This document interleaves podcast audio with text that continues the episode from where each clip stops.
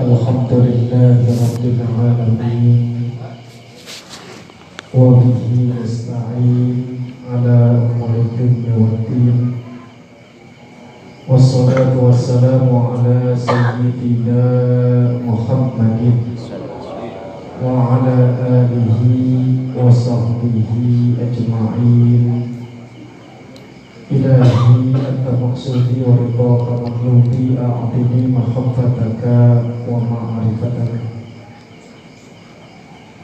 Bapak-bapak jamaah pengajian malam Jumat yang dimuliakan oleh Allah Subhanahu wa taala. Malam hari ini kita akan kita baru kita sholat ibad, tapi sebelum itu mari kita bacakan surah Al-Fatihah. Semoga penulis kitab Nasrul Ibad diberikan tempat yang mulia di sisi Allah Subhanahu wa taala. Amin. خصوصا إلى خلق المؤلف هذا الكتاب الشيخ شريف أحمد بن المحجن الأسقلاني ببركة القرآن له الفاتحة أعوذ بالله من الشيطان الرجيم بسم الله الرحمن الرحيم الحمد لله رب العالمين الرحمن الرحيم مالك يوم الدين إياك نعبد وإياك نستعين اهدنا الصراط المستقيم صراط الذين أنعمت عليهم غير المغضوب عليهم ولا الضالين Amin ya Allah ya Rabbal Alamin Semoga dikabulkan oleh Allah Subhanahu wa taala. Bismillahirrahmanirrahim Di dalam kitab Nasaihul Ibad Di halaman yang ke-10 Baginda Nabi Muhammad Sallallahu Alaihi Wasallam bersabda Salah satu nafarin Yudilluhumullahu tahta dilli arshihi Yawma la dilla illa dilluh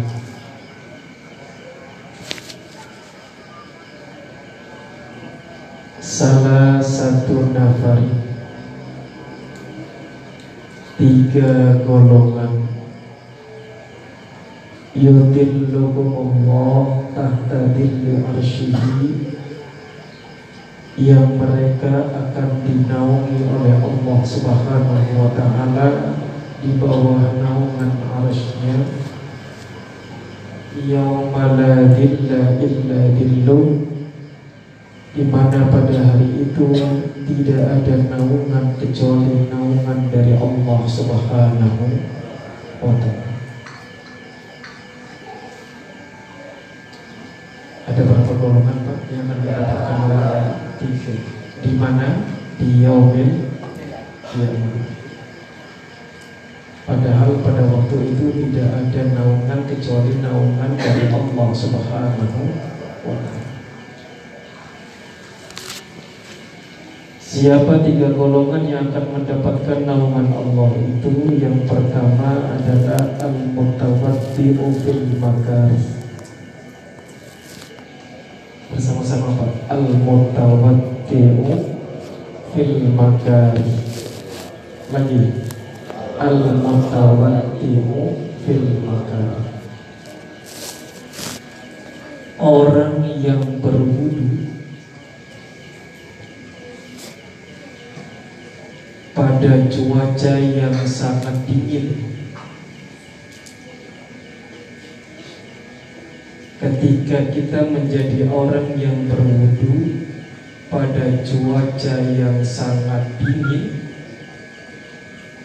dan kita melakukan wudu dengan wudu yang sempurna maka insya Allah kita semua akan menjadi orang-orang yang mendapatkan naungan di bawah naungan arsnya Allah Subhanahu wa taala.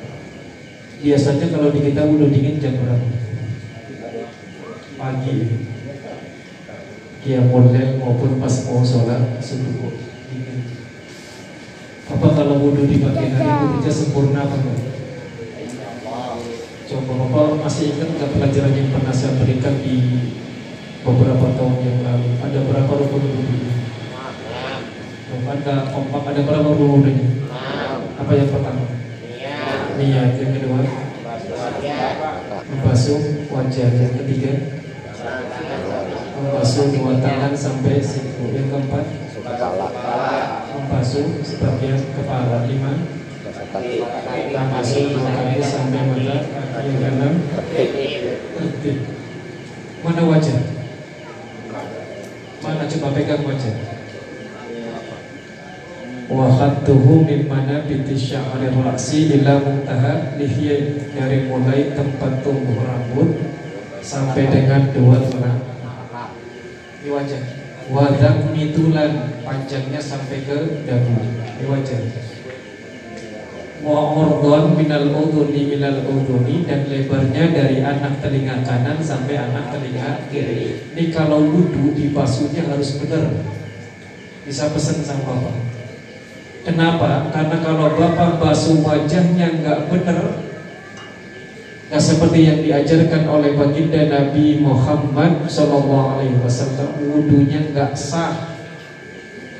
Walaupun pakai air satu ember atau satu kamar mandi sekalipun atau satu toren sekalipun, tetapi kalau basuh wajahnya salah, maka wudhunya menjadi tidak Baik ulang sekali lagi mana wajah? Dari mulai tempat tumbuh rambut sampai dua tulang panjangnya sampai ke dagu lebarnya dari anak telinga kanan sampai anak telinga. Jadi kalau wudhu harus dibasuh semua.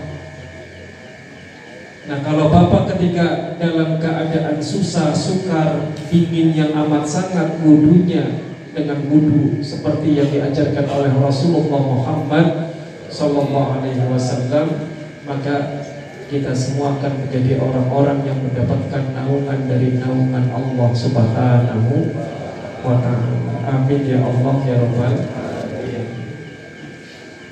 Makanya kalau basuh tangan juga gitu Pak. Basuh tangan harus sampai siku. Kalau Bapak khawatir kurang, lebih baik dilebihkan. Apa manfaatnya? Ini manfaat wudhu yang orang tidak tahu. Ketika Bapak cuci tangan, baca bismillah, kemudian baca doa Allahumma fat yadaya mimma asyika kulliha, maka semua dosa yang pernah dilakukan oleh tangan ini berguguran satu persatu. Paham ya Pak?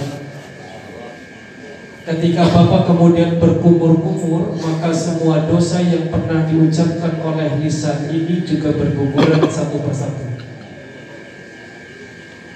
Ketika Bapak istinsak memasukkan air ke dalam hidung Istinsak itu gini Pak. Ini lihat saya istinsak. Jangan gini ya Pak. Jangan gini. Ini orang-orang kita pada salah kalau istinsak. Istinsak itu gini. Ini, ah, ini tangan air ngucur, sudah terkumpul airnya, dihirup, disep. Sampai sini aja, nggak usah sampai ke atas. Keluarin lagi, baru dibersihkan. Itu namanya istinsah. Tapi saya perhatikan banyak di antara orang-orang yang wudhunya kalau istinsah suka pakai air Ya kan? Berarti gak ngaji. Berarti gak ngaji. Jadi ulang sekali lagi, yuk gimana caranya istinsab? Kumpulin air di tangan, terus isep pelan-pelan sampai ke sini nih, sampai ke atas. Keluarin, baru kemudian dibersihkan. Itu istinsab. Begitu Bapak melakukan istinsab, ini nih semua dosa yang dilakukan oleh hidup. Begitu Bapak membasuh wajah, iya, betul itu wajah. Begitu Bapak membasuh wajah, maka semua dosa yang dilakukan oleh wajah hilang juga semua dosa-dosanya diampuni oleh Allah Subhanahu Basuh tangan pun begitu, kepala juga begitu, sampai ke basuh kaki. Maka ketika kita selesai wudhu, semua dosa-dosa yang dilakukan oleh anggota tubuh kita diampuni oleh Allah Subhanahu wa taala dan basuhan wudhu Bapak nanti akan menjadi cahaya di yaumil kiamat. Hebat apa enggak?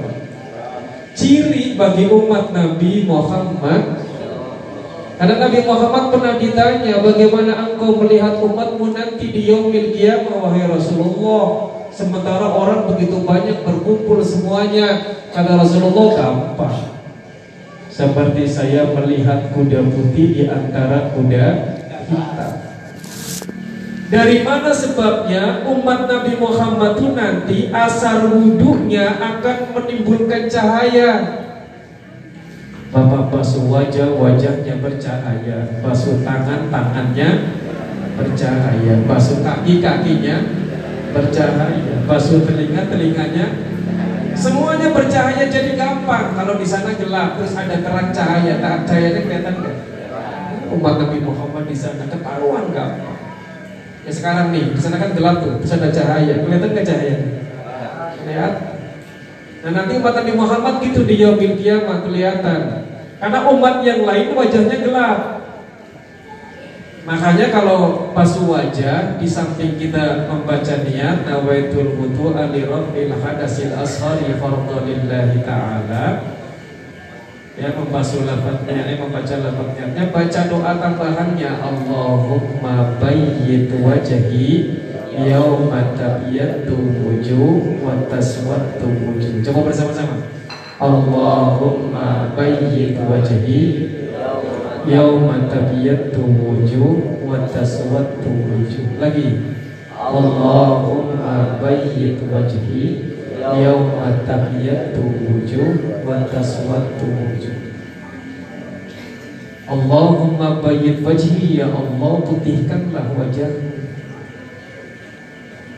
Yauma tabyatu wujuh karena pada akan datang suatu hari di mana ada wajah yang engkau putihkan wa taswaddu wujuh dan ada wajah yang engkau hitamkan. Umat Nabi Muhammad yang ketika hidupnya di dunia rajin berwudu maka di akhirat wajahnya akan bercahaya seluruh anggota tubuhnya akan bercahaya dan Nabi Muhammad akan mampu mengenali umatnya walaupun dari kejauhan paham ya Pak? makanya saya pesan kepada diri saya dan kepada Bapak semuanya kalau wudu basuh anggota wudunya dengan baik Insya Allah kita semuanya akan mendapatkan naungan di bawah naungan arusnya Allah Subhanahu wa taala. Amin ya Allah ya Rabbal Ulang sekali lagi, ada berapa golongan yang akan mendapatkan naungan di bawah naungan arusnya Allah? Siapa yang pertama? Orang yang berwudu di waktu cuacanya sangat dingin. Yang kedua, siapakah manusia yang akan mendapatkan naungan di bawah naungan arusnya Allah nanti di yaumil kiamah? Yang kedua adalah wal mashi ilal masajidi fi dhulmi. Wal mashi ilal masajidi fi dhulmi li ajli salati ma'al jama'ati Kelompok yang kedua yang akan mendapatkan naungan di bawah naungan arasnya Allah itu adalah wal mashi ilal masajid. Orang yang berjalan menuju ke masjid-masjid. Bahasanya masajid. Masajid itu jamak dari kata masjidun. Pakainya siap mutahakim Masajid Orang yang berjalan ke masjid-masjid Fiyadhulmi di dalam kegelapan. Untuk apa mereka berjalan ke masjid? Li'ajli salati ma'al jamaah Untuk melaksanakan sholat secara berjamaah. Mudah-mudahan bapak-bapak yang sudah istiqomah di masjid ya kan, Terus diberikan istiqomahan oleh Allah subhanahu wa ta'ala Bapak-bapak yang belum mau ke masjid Mudah-mudahan Allah bukakan mata hatinya Sehingga bisa sholat di masjidnya Allah Subhanahu wa ta'ala Karena ternyata orang yang berjalan menuju ke masjid-masjid Di dalam kegelapan Untuk melaksanakan sholat berjamaah Nanti di yaumil kiamat Akan mendapatkan naungan dari arasnya Allah Subhanahu wa ta'ala Untuk apa kabar? Untung banget. Makanya saya pesan sama Bapak, dijaga sholat lima waktunya. Di sini rame nggak sholat lima waktunya Pak? Di masjid rame? Alhamdulillah. Nurul Iman rame? Mitaul Abrol? Nurul Malam? Mudah-mudahan rame semuanya. Dijaga tempat sholatnya. Dijaga sholat lima waktunya dengan baik. Andaikan Bapak mampu menjaga sholat lima waktu itu dengan baik Maka sholat yang Bapak jaga itu akan menjadi penolong bagi Bapak nanti di kiamat. Kata baginda Nabi Muhammad sallallahu alaihi wasallam man hafadha 'alaiha kanat lahu nuran. Siapa orang yang menjaga kepada sholat lima waktu Maka sholat lima waktu itu nanti akan menjadi nuran Cahaya bagi orang yang melakukannya. Kapan menjadi cahaya? Di alam kubur. Sholat akan menjadi cahaya bagi kita semuanya. Yang ketika hidup di dunia rajin mendirikan sholat Karena kubur itu gelap gulita.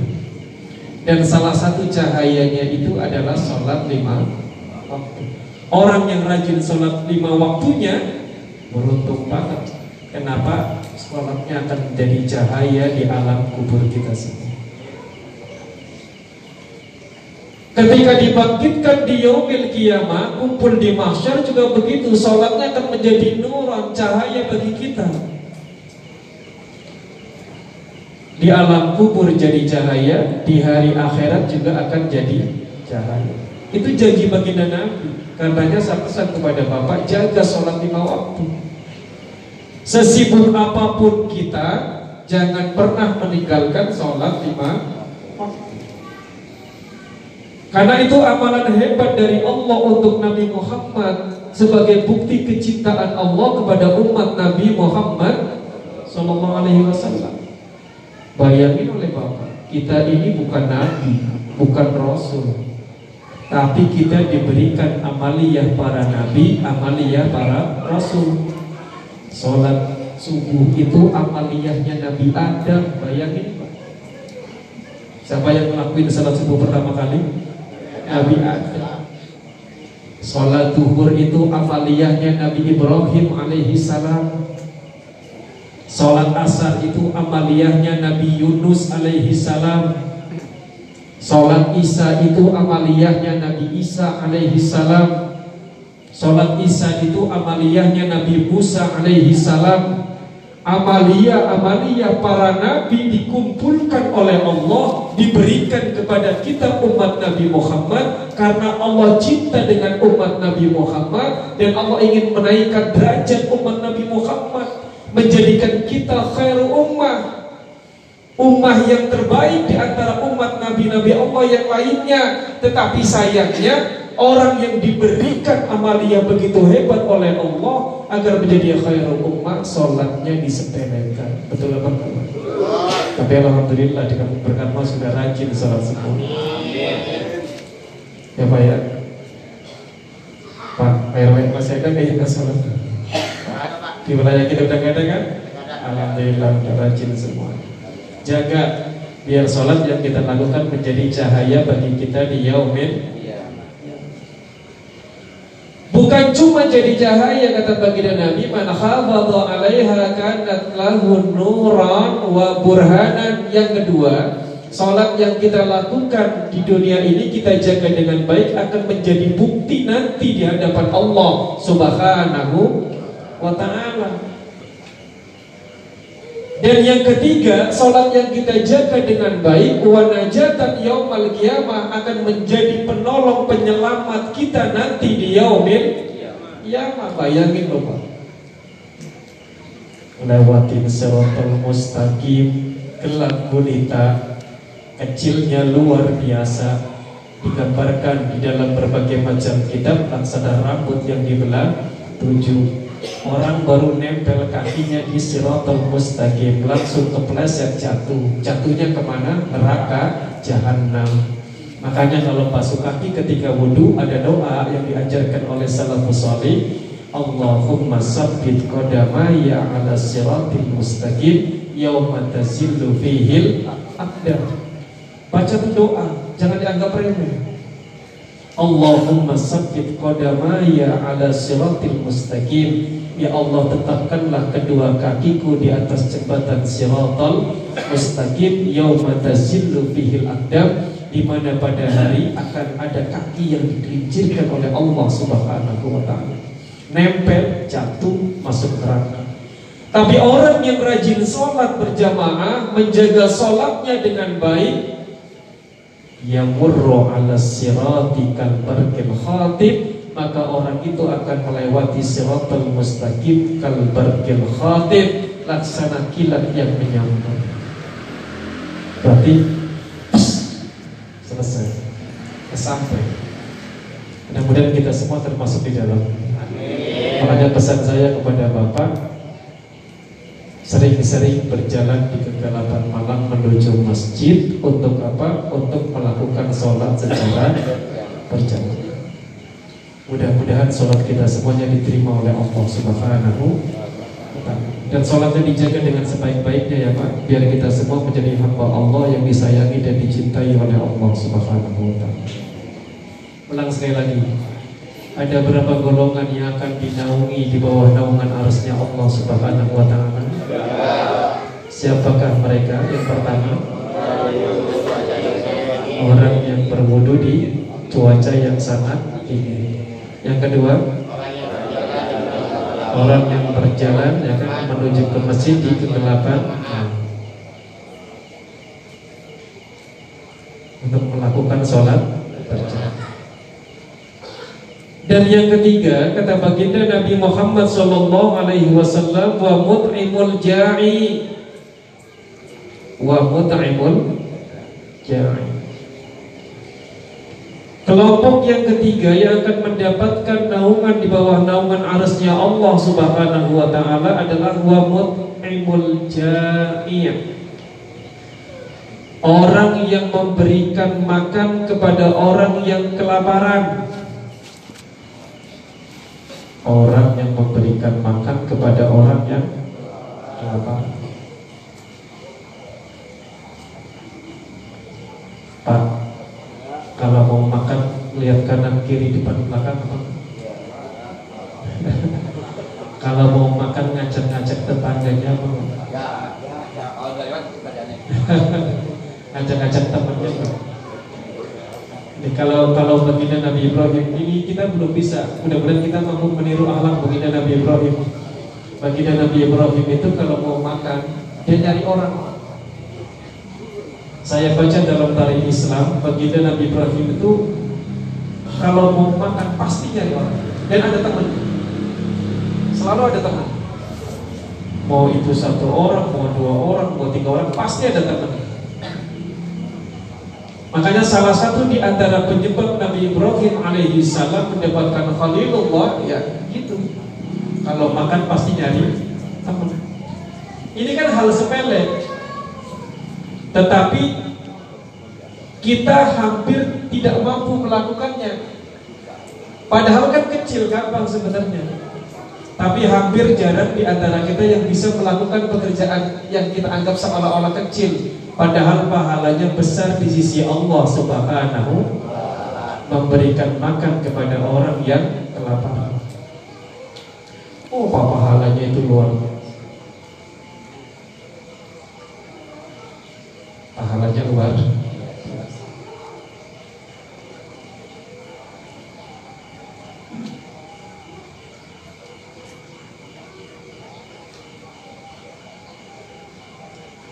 Mudah-mudahan kita bisa melakukannya ya. Wa mut'imun jangan memberikan makan kepada orang yang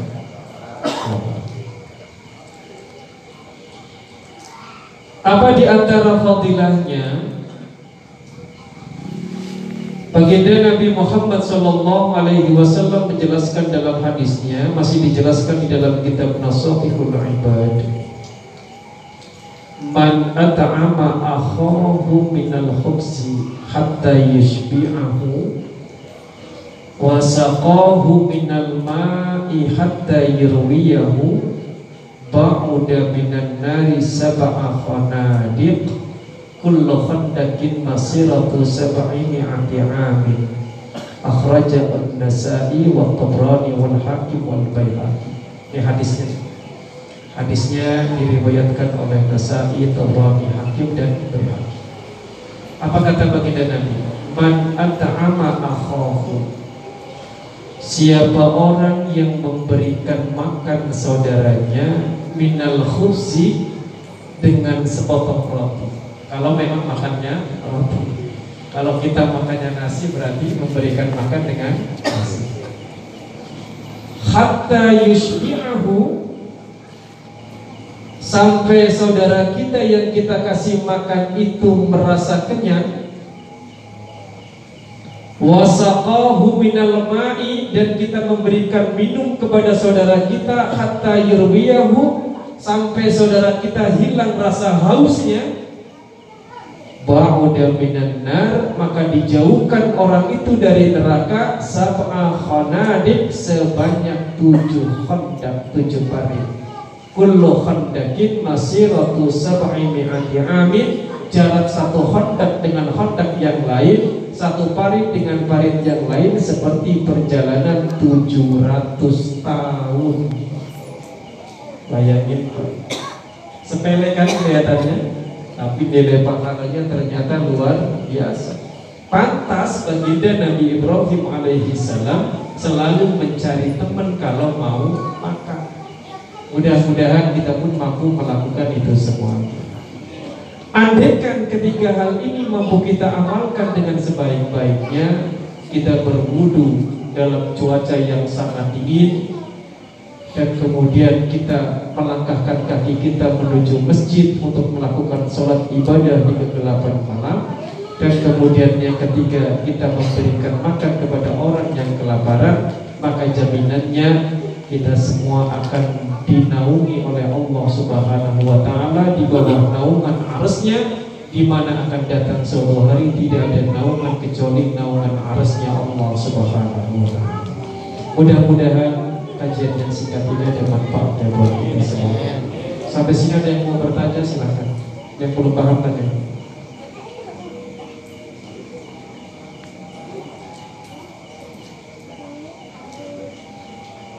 Yang belum paham tanyain Pak, bebas.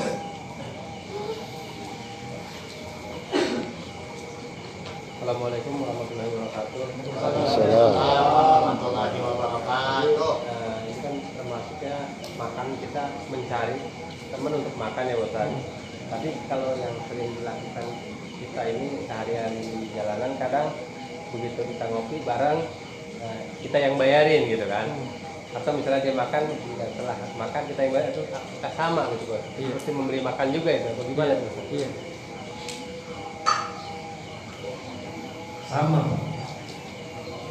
ketika Bapak memberikan makan kepada orang lain makan bareng terus kemudian Bapak yang bayarin sama aja Bapak memberikan makan. Maka jaminannya Bapak akan dijauhkan dari nerakanya Allah Subhanahu wa taala.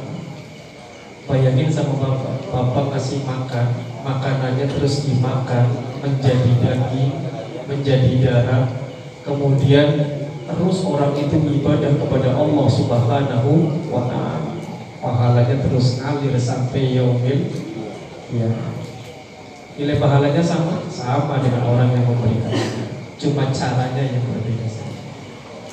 Baik ada yang lain silakan.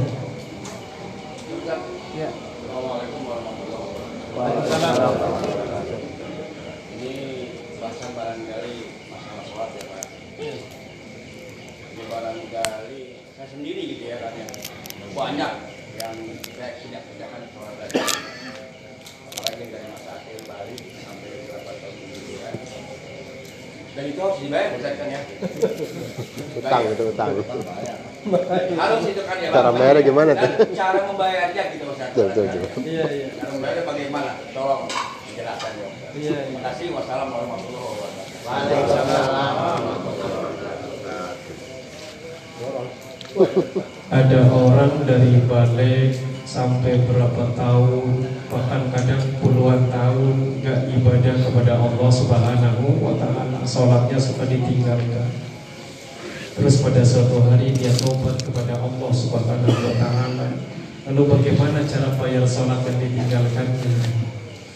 Kata baginda Nabi Muhammad sallallahu alaihi wasallam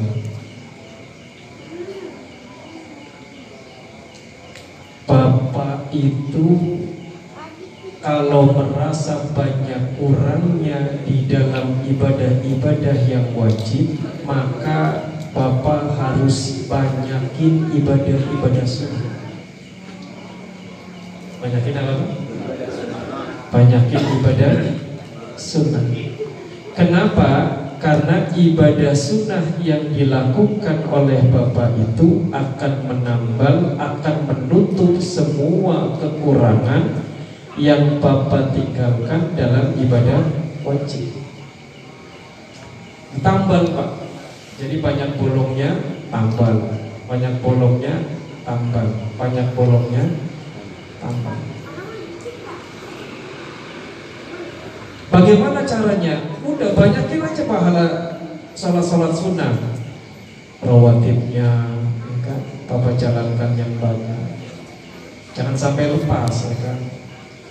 Dua rakaat sebelum sholat subuh Kemudian Duhanya Kemudian dua rakaat sebelum duhur Dua rakaat setelah duhur Dua rakaat sebelum asar Dua rakaat setelah maghrib Dua rakaat setelah sholat isya Jangan sampai tinggalin Sholat tahajudnya Sholat hajatnya Dan sholat-sholat sunnah yang lainnya Sholat awabinnya Termasuk sholat isrohnya Jangan tinggalkan karena fungsinya ibadah-ibadah sunnah itu adalah untuk menambal semua ibadah wajib yang kadang kita banyak lupa, yang banyak kosong.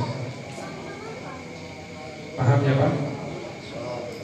Udah banyakin aja, banyakin sholat sunnah dan banyakin ibadah-ibadah yang lain untuk menambal ibadah sunnahnya untuk menambal semua kekurangan dalam ibadah wajib kita. Insya Allah mudah-mudahan kita semuanya akan menjadi orang-orang yang beruntung di dunia dan di akhirat. Baik ada yang lain silakan. Ya, Pak. Assalamualaikum warahmatullahi wabarakatuh. Waalaikumsalam. Mudah-mudahan dari kita senantiasa beliau kita pada malam hari ini senantiasa di dalam ridho Allah Subhanahu wa taala. Amin. Di poin yang kedua, orang yang mendatangi masjid ke masjid niatnya tujuan berjamaah. Ini saya pernah negor Pak Eko Pak. Kok dulu sholat jangan di rumah dulu, bisa gitu. Tapi Pak Eko pernah marah sama saya. Kenapa? Subuh dia harus bawa jamaah, bawa santrinya di taklim. Terus maghrib juga sama, ya Isya apalagi kan gitu Pak. Nah, di situ kan kalimatnya masjid ke masjid ya Pak, bukan taklim. Lalu bagaimana Pak? Ganjaran atau hukuman buat Pak Eko Pak yang yang pernah mau ke masjid Pak? Aja. Nah itu Bapak Hidayah. Wassalamualaikum warahmatullahi wabarakatuh.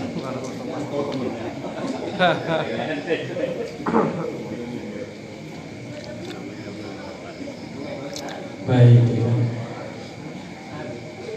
Sebenarnya kalau kalau gini, kalau kita mau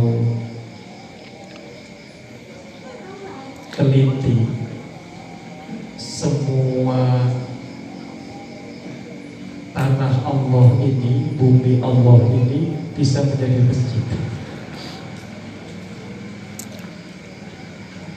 Baginda Nabi Muhammad Sallallahu Alaihi Wasallam menjelaskan kepada kita, Ju'ilat liyal ardu masjidan. Ini ada dalam kitab Bulughul Maram. Ju'ilat liyal ardu masjidan. Dijadikan setiap tempat bumi ini di mana pun berada bisa menjadi masjid. Apa maknanya? Ketika Bapak sedang dalam keadaan sibuk di sawah dan keadaan sawahnya jauh dari masjid, jangan pernah tinggalkan sholat, lakukan sholat di persawahan. Paham Pak? Ketika Bapak sedang naik kendaraan dan kemudian sudah masuk waktu sholat, jangan alasan lagi musafir lalu nggak sholat, sholat di atas kendaraan. di mana pun berada. Makanya sholat itu termasuk dalam kategori ibadah yang ditentukan waktunya tetapi tidak ditentukan tempatnya. Ulang lagi, sholat itu ibadah yang ditentukan waktunya tetapi tidak ditentukan tempatnya. Ini biar bapak paham dulu, biar biar tidak mudah menyalahkan orang juga.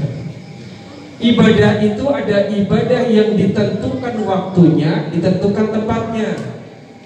Apa contohnya? Haji. Waktunya jelas, tempatnya jelas. Gak boleh dirubah-rubah. Yang kedua ada ibadah yang ditentukan tempatnya, tapi tidak ditentukan waktunya.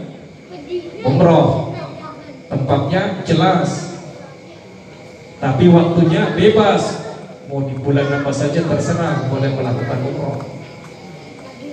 Yang ketiga, ada ibadah yang ditentukan waktunya, tetapi tidak ditentukan tempatnya.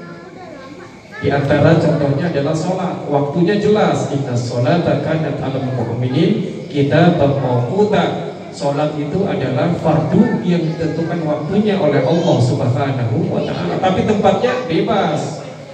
Tapi dalam keadaan normal ketika kita sedang tidak ada kesibukan dan rumah kita berada di dekat dengan masjid, kata baginda Nabi la salata li masjid illa fil masjid. Tidak sempurna sholat seseorang yang rumahnya di dekat masjid kecuali dia sholatnya di masjid. Ustaz Jamil rumahnya tinggal melangkah ke masjid, nggak sholat di masjid, nggak sempurna sholatnya. Pak Yahya rumahnya dekat masjid, nggak sholat di masjid, nggak sempurna sholat. Apa lagi ini? Bang Hoyer ya kan, dekat masjid ya kan, nggak sholat di masjid ya, banget nggak sempurna sholatnya. Nah kalau kita sedang punya kegiatan, misalnya di sana ada kegiatan yang andekan kemudian digiring kemari semuanya, maka kemudian kegiatan itu bisa menjadi acak adu dan berantakan, maka itu menjadi rusak, menjadi keringanan. Misalnya Pak Eko punya kegiatan, ada taklim di sana, anak-anaknya banyak, gurunya sedikit. Kalau beliaunya tinggal ke sini, anak-anak bubar semua, gak ada yang bimbing gitu. Maka dia bisa melaksanakan di sana aja anak-anak sholat. Syukur-syukur misalkan diajak kemari lebih bagus lagi, lebih keren lagi. Ajak kemari sholat berjamaah, setelah itu kemudian diajak pulang lagi ke sana. Kalau memang itu bisa efektif, tapi kadang nggak efektif yang seperti itu. Makanya boleh sholat di tempat sana karena semua masjid bisa menjadi. Yang saya tekankan, yang tidak punya kesibukan apa pun, usahakan sholat di masjidnya Allah Subhanahu wa taala. Karena ini nanti jadi kendaraan kita semuanya di yaumil ya. Paham ya Pak? Terus kemudian yang kedua tadi Pak Kadus bisa ketemu hadisnya juga. Bagaimana cara menantinya? Perbanyak sholat Kata baginda Nabi Muhammad Sallallahu Alaihi Wasallam, أول ما افترض الله على أمتي الصلوات الخمس. وأول ما يرفع من أعمالهم الصلوات الخمس. وأول ما يسألون من أعمالهم الصلوات الخمس. فمن كان ضيع شيئا منها يقول الله تبارك وتعالى انظروا هل تجدون لعبد نافلة من صلاة تتمون بها ما نقص من الفرائض jadi kalau misalkan Bapak banyak melakukan meninggalkan sholat, sholat-sholatnya banyak kosongnya, maka perbanyak sholat sunnah. Karena Allah ketika memeriksa nanti sholat kita semuanya di yaumil kiamah, malaikat lapor, ya Allah ternyata Pak Kadus banyak kosongnya sholat fardunya. Langsung dihukum, kata Allah belum, kata Allah Ungduru hal tajiduna li'amdin nafilah Ungduru Coba coba lihat, coba perhatikan. Hal tajiduna li abdin nafilah, apakah hambaku ini mempunyai amalan sunnah? Jadi kalau Bapak puasa Ramadannya banyak kurang-kurangnya, banyakin puasa sunnahnya. Kalau Bapak sholat wajibnya ngerasa banyak kurang-kurangnya, banyakin sholat sunnahnya. Sehingga dengan begitu, kenapa sholat-sholat ibadah-ibadah sunnah yang kita kerjakan itu nanti akan menutup, menambah kekurangan-kekurangan dari ibadah wajib yang pernah kita tinggalkan. Mudah-mudahan kita semuanya mendapatkan rahmat dan ampunan dari Allah Subhanahu Jadi saya ulang sekali lagi, ada ibadah yang ditentukan waktu dan tempatnya, ada ibadah yang ditentukan tempatnya tidak ditentukan waktunya, ada ibadah yang ditentukan waktunya, tidak ditentukan tempatnya, dan yang keempat ada ibadah yang di yang tidak ditentukan waktunya dan tidak ditentukan tempatnya. Ini harus paham nih orang Islam. Apa contohnya? Pikir, baca sholawat, baca Quran, diperintahkan oleh Allah Nabi Muhammad memerintahkan kepada kita Iqra'ul Quran Baca oleh kalian Al-Quran Fa'innahu ya'ti yawmal qiyamati syafi'an di ashabi. Karena Quran itu akan datang di yaumil qiyamah Menjadi penolong bagi orang yang membacanya Memberikan syafaat bagi orang yang membacanya. Tapi kapan waktunya dan di mana tempatnya membaca Al-Quran? Bebas. Yang penting jangan di dalam WC Paham ya Pak? Yang penting jangan di dalam yes. Baik, ada yang lain, silakan. Ustaz, Ya. eh, saya ingat masa ayatnya celakalah bagi orang-orang yang lalai dalam sholatnya Pak Ustaz. Itu yang lalai dalam sholat itu apa karena kita sholatnya nggak khusyuk, kelamun mikirin masalah, ya kadang-kadang kita kalau lagi di rumah sama rokaatnya lupa. Iya, benar. ini dua, dua apa ada empat gitu. Terus apa karena kita lalai itu mengulur waktu sholat atau kan ada ya alam taruh uh, apa apakah yang mendustakan agama itu uh, orang-orang yang memakan harta anak yatim? Saja maaf saya lupa ayatnya. Dan tidak memberi makan kepada fakir miskin. Lalainya apa? Karena kita melalaikan uh, kalimah yang awal yang awal dan kedua tadi. Atau yang tadi saat sholatnya banyak pikiran banyak kelamun atau kita uh, lalai udah ajan kita anteng baik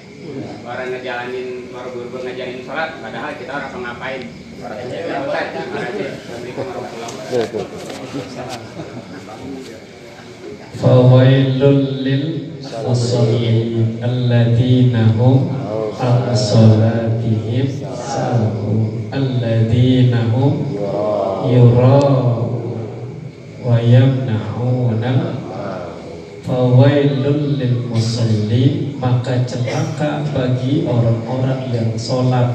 Jangan berhenti sampai sini. Kalau berhenti sampai sini bahaya. Waduh jangan sholat bahaya. Nanti celaka. Repot kalau gitu mah Fawailul lil musallin. Maka celaka bagi orang-orang yang sholat. Belum titik masih koma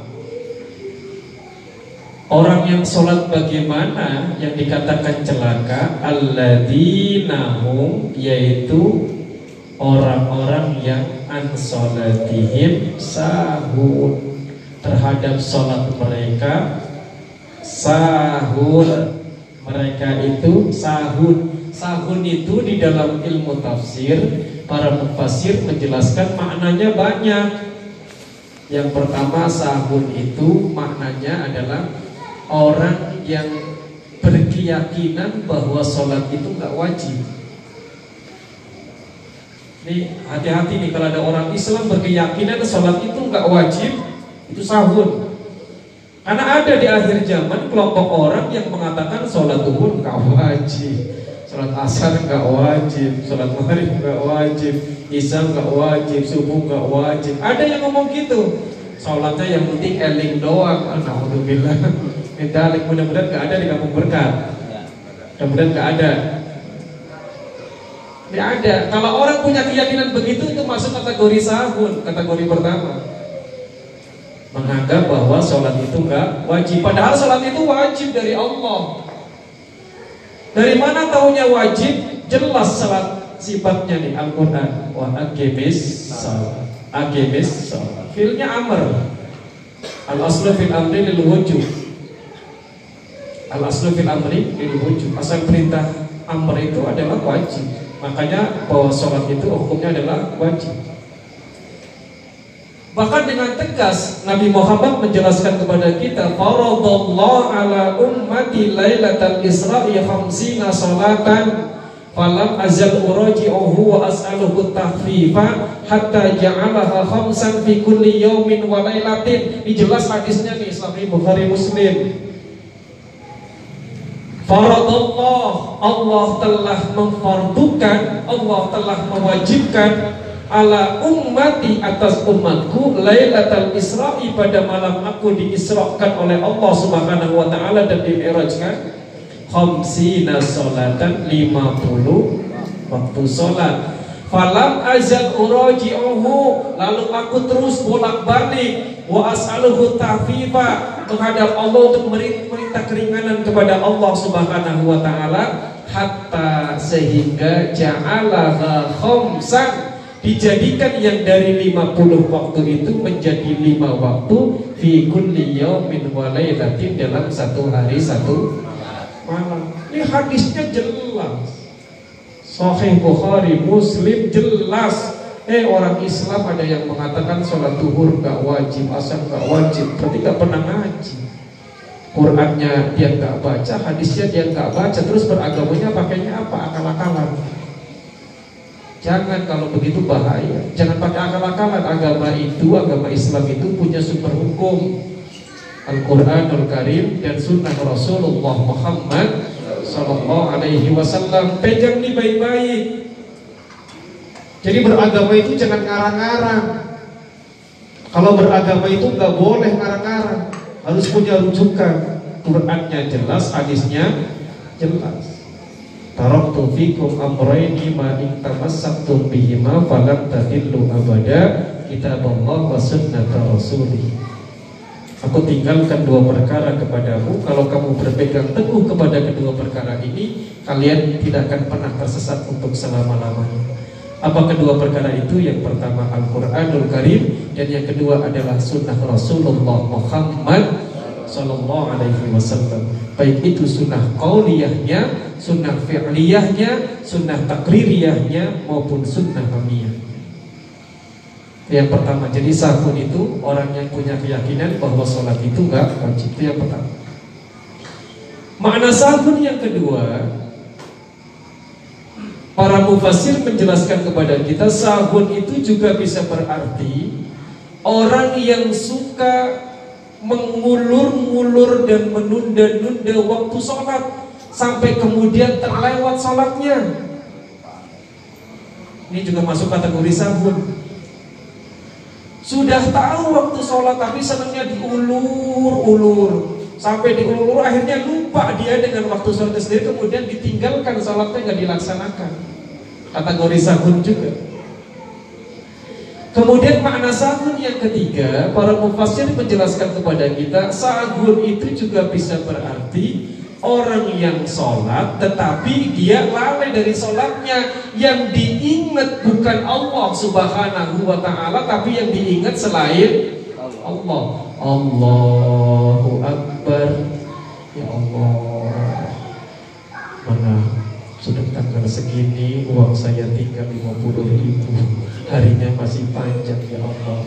Bismillahirrahmanirrahim. Alhamdulillah selesaikan ruku. Allahu Akbar kira-kira pinjam ke siapa ya yang bisa yang bisa saya pinjam Sami Allah liman hamidah oh, mungkin Pak Haji Ali aja kali uangnya banyak gitu kan.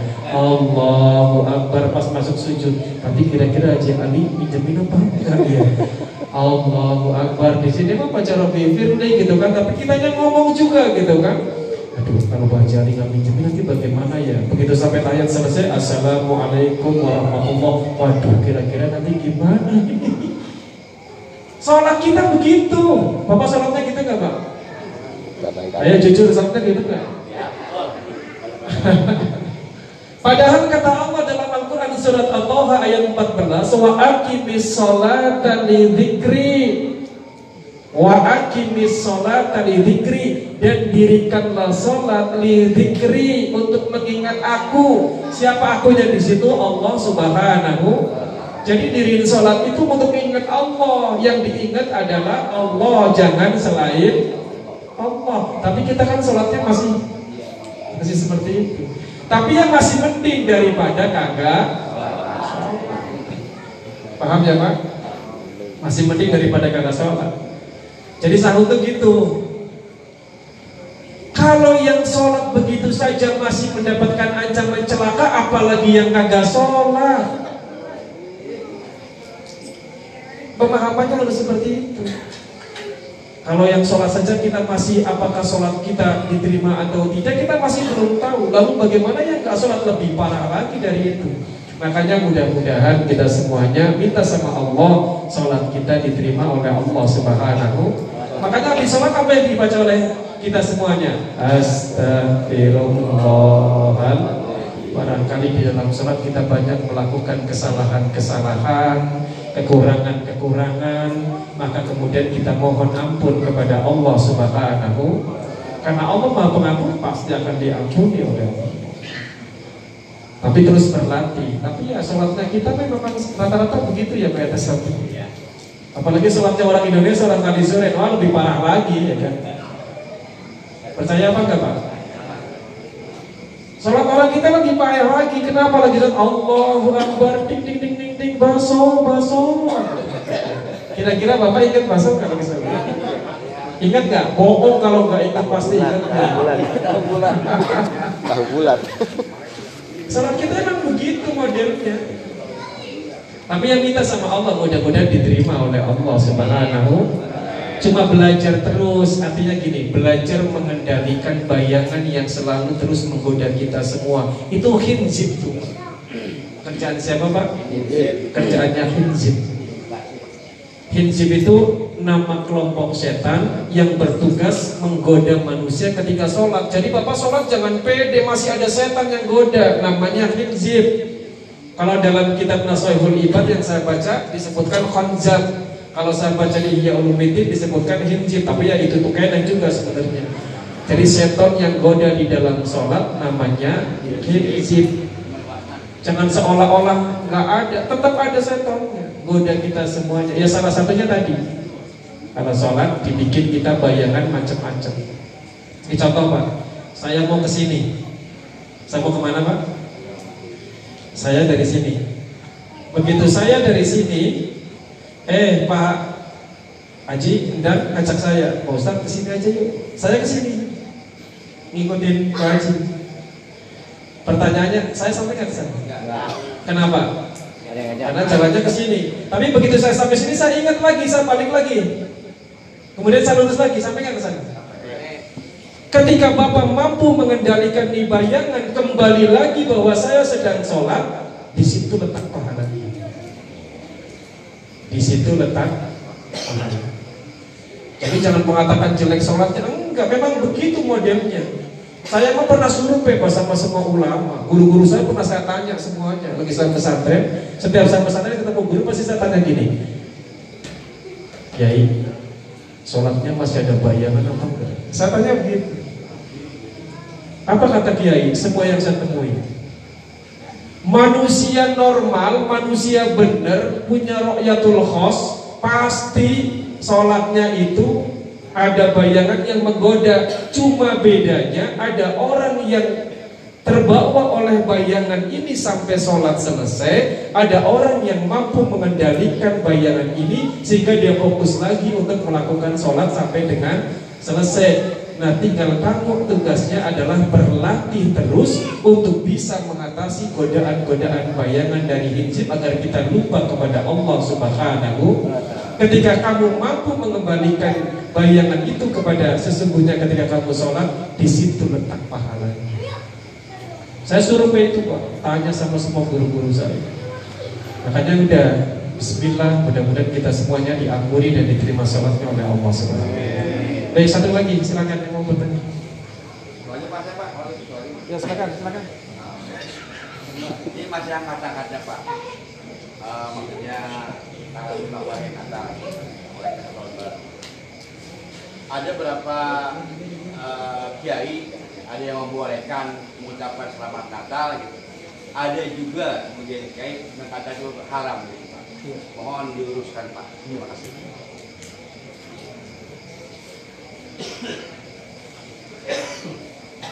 Natal itu yang diyakini apa? Kelahiran. Itu hari kelahiran. Kelahiran siapa? Kelahiran siapa? Nabi Isa. Orang Kristen meyakini Nabi Isa itu Nabi apa Tuhan? Tuhan. Tuhan. Berarti Tuhannya dilahirkan tanggal 25. Berarti kalau Bapak mengucapkan Selamat hari Natal pada tanggal 25 Sementara di sana meyakini bahwa itu adalah lahirnya Tuhannya Sama aja Bapak ngakuin Itu sebagai hari kelahiran Tuhan. Maka lebih baik gak usah ngucapin. Paham ya Pak? Gak usah ngucapin.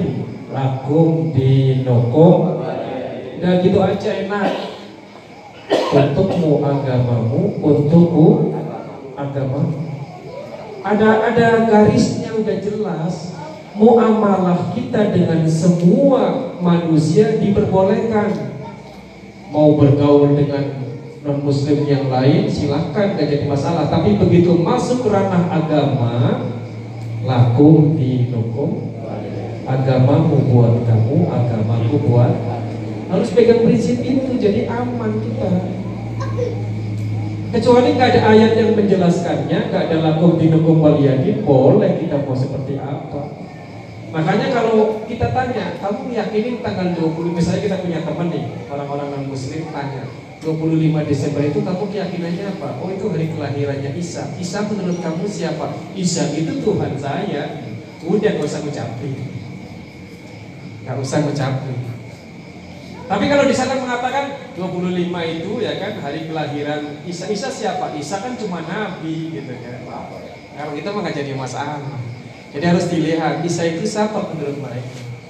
Kalau menurut mereka Isa itu adalah nabi, ya jadi masalah. Tapi kalau menurut Isa itu adalah Tuhan, nah ini yang gak boleh. Tapi orang orang non muslim Isa itu siapa? Itu aja udah nggak usah nggak usah kayak kayak gitu ya Pak ya lakum di nokom jadi tanya itu dulu kalau pengen yakin banget aku yakin tanya dulu menurut kamu Isa itu siapa? Gitu kalau menurut dia oh itu hari kelahiran Isa. Isa siapa? Isa Nabi. Kalau dia meyakini itu Nabi ya udah biarin aja. Kalau memang itu dia meyakininya sebagai Nabi tapi kalau dia meyakini oh itu Tuhan saya udah. Nggak usah ikut-ikutan ngucapin lakum di nokom itu sebenarnya titik-titik masalahnya ada di situ. Titik masalahnya itu ada di situ. Orang-orang non muslim itu memang dari dulu seperti itu. Makanya muncul ayat Qul ya ayyuhal Qul katakanlah wahai Muhammad ya ayyuhal kafirun wahai orang-orang kafir La a'budu Aku tidak akan menyembah Mata abudun apa yang kalian sembah Jelas nih kenapa? Karena orang kafir itu ketika belum turun ayat ini Mengajak sama Nabi Muhammad gini Muhammad ayo kita ibadah bareng-bareng. Hari ini saya nyembah Tuhan kamu Besok kamu nyembah Tuhan saya. Atau nanti besok kita nyembah bareng-bareng ibadah Ya kan? Kita nyembah Tuhan kita Tapi di waktu yang sama. Diajak makanya turun ayat ini itu jelas. Tegas asbabun nuzulnya jelas. Makanya sudah sifat kita sekarang ini tinggal lakum di mudah-mudahan kita semuanya mendapatkan pertolongan dari Allah Subhanahu wa taala